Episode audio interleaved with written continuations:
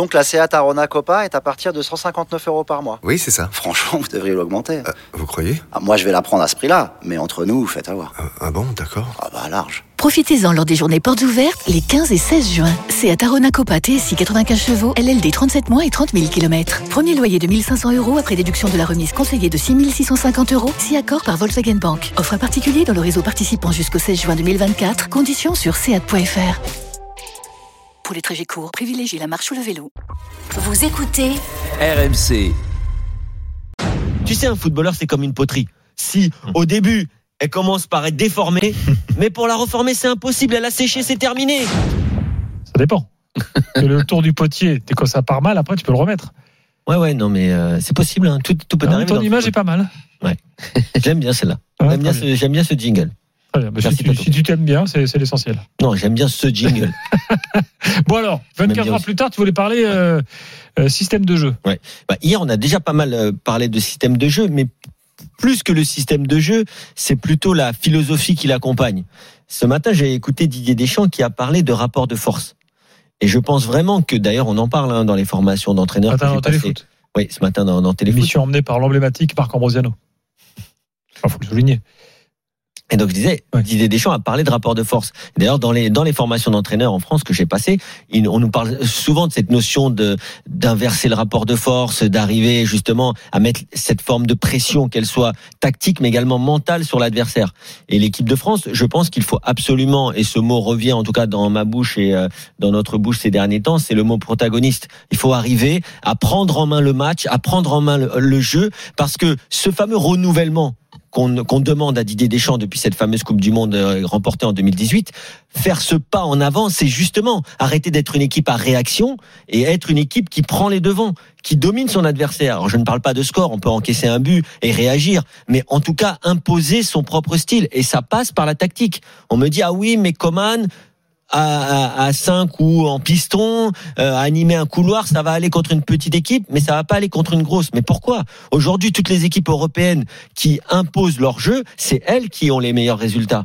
Il y a quelques équipes à réaction, comme l'Atlético, et souvent réaction, ça veut dire un peu plus défensif, un bloc un peu plus bas. On joue les phases de transition. Certes, l'équipe de France est à l'aise dans ce, dans ce schéma, mais ça n'empêche. Liverpool est une équipe qui est à l'aise en transition, mais qui impose aussi son jeu à l'adversaire. Et son jeu, il est fait à certaines fois euh, dans un temps fort eh ben ils vont te faire de la possession haute. Dans un temps faible ils vont jouer un peu plus en transition. Et c'est ce que je pense. Je pense vraiment que cette équipe de France elle a la capacité aujourd'hui notamment avec l'apport de Karim Benzema. Et on en a parlé avec Daniel quand il est revenu. Daniel disait je vois pas ce qu'il apporte par rapport à Giroud mais ça il t'amène une palette d'un joueur qui est capable techniquement de faire jouer un peu mieux l'équipe quand elle a le ballon en bloc haut. Ça c'est Karim Benzema par exemple.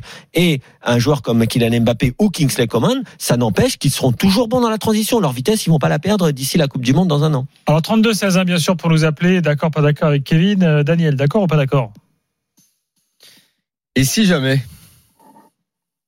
et si jamais, à un an de la Coupe du Monde, Deschamps s'était dit, se dit, il se le dit peut-être là, tu vois, en ce moment, il se le dit, voilà, c'est sa réflexion. Bah, je vais tout faire autrement.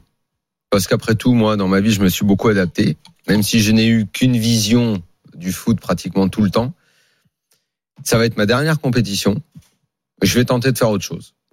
Parce que je suis pas plus con qu'un autre. Je regarde ce que font les autres. Euh, vous savez que son fils est devenu une sorte de conseiller pour lui. Ah bon?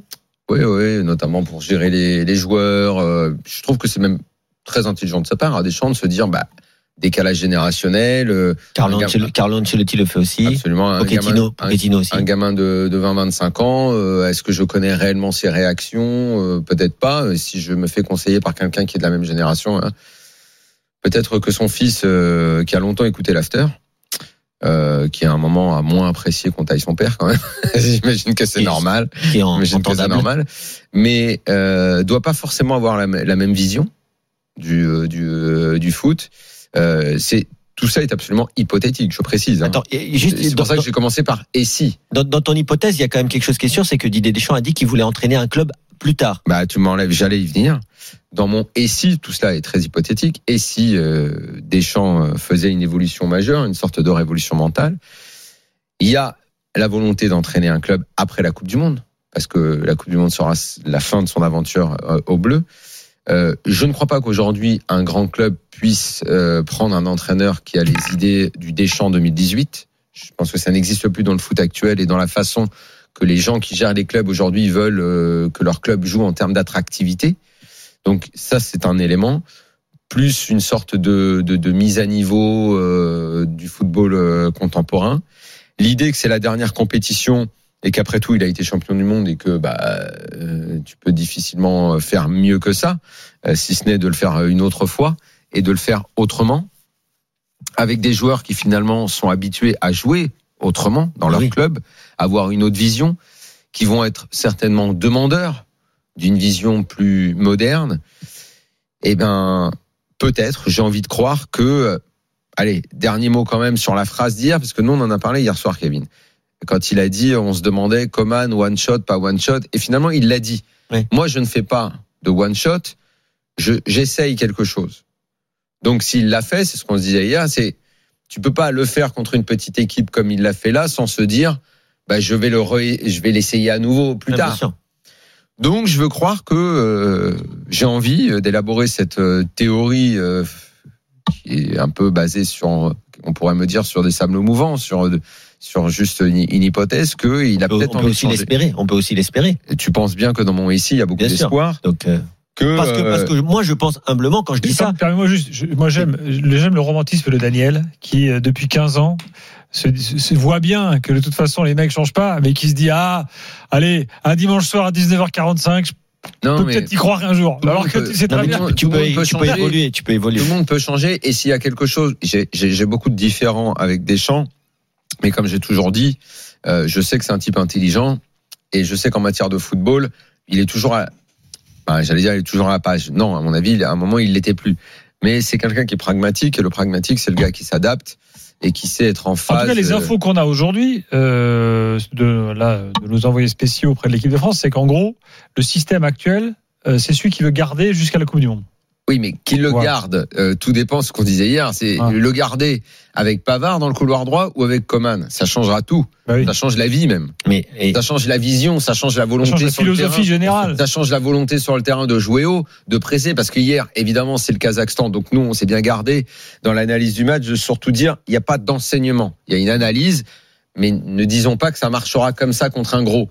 Mais si la volonté, ne serait-ce que la volonté, c'est de presser haut, d'être protagoniste dans le match, d'aller chercher l'adversaire plus haut, déjà ça, c'est une révolution énorme pour les Bleus. Hier, encore ils ont tenté fois, de le faire un le- peu en Ligue des Nations le seul truc, contre la Belgique. Contre les- contre On n'avait pas été d'accord, mais moi je reste sur mon avis. Contre l'Espagne, t'as morflé quand même. Contre l'Espagne, oui, mais La- contre la Belgique, moins. La, la- la Belgique, oui, moins, mais euh, ça reste une équipe qui, au final, euh, est plus euh, est, est plus décevante qu'autre chose. Mais tu sais, il a dit ce Au matin. niveau de ce qu'ils sont capables de faire, les Il a dit ce matin, quand tu joues contre le Kazakhstan, c'est pas comme quand tu joues contre Carrasco.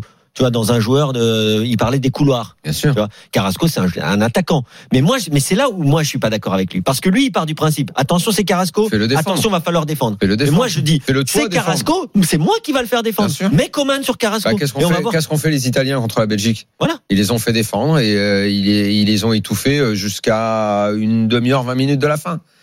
Euh, donc, euh, je suis persuadé qu'avec la qualité des joueurs qu'il y a en équipe de France, qui sont supérieurs intrinsèquement aux joueurs, par exemple, qui est en Italie, puisqu'on parle du dernier champion d'Europe, et qui a essayé d'imposer son jeu et de, et de presser haut, je pense que tu peux le faire et que tu peux jouer avec ce système-là. Mais comme je le disais, ça change tout de démarrer avec Coman ou de démarrer avec Pavard. Bien sûr. Plus le même monde. On parle Non, plus du tout de la même Et, et chose. puis aujourd'hui, le système, mais, mais et c'est ce qu'on disait hier, et, euh, et je pense que c'était un débat intéressant. Mais le système aujourd'hui, Gilbert, ça veut plus rien dire. De dire que tu vas jouer en 3-5-2 à la Coupe du Monde, Hmm. mais autant dire je vais jouer au foot à la Coupe du Monde. Ça ne veut absolument rien dire. Aujourd'hui, si on parle d'un entraîneur qui voudrait progresser, si son fils nous écoute, aujourd'hui, un entraîneur euh, de- moderne n'a plus de système. Le système, c'est pour faire la composition pour les équipes euh, dans le journal ou avant le match pour la télévision. Mais, mais finalement, déjà, il y a deux systèmes. Toutes les équipes en Europe qui jouent le top 20 jouent avec deux systèmes.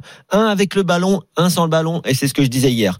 Peut-être qu'on peut ne pas prendre l'option dont je parlais hier, mais en tout cas, euh, de dire qu'on va jouer en 3-5-2, ouais, mais tu vas le jouer quand en 3-5-2 Avec le ballon, donc avec le ballon c'est plus un 5-3-2. Sans le ballon, est-ce que tu joues en 3-5-2 avec Pavard ou avec Coman? Donc en fait, moi je m'en fiche du système des Bleus. Moi, ce que je veux voir, c'est l'animation et c'est ton état d'esprit. Est-ce que tu es là pour t'adapter aux forces et aux faiblesses de l'adversaire ou est-ce que tu es là pour imposer ton jeu?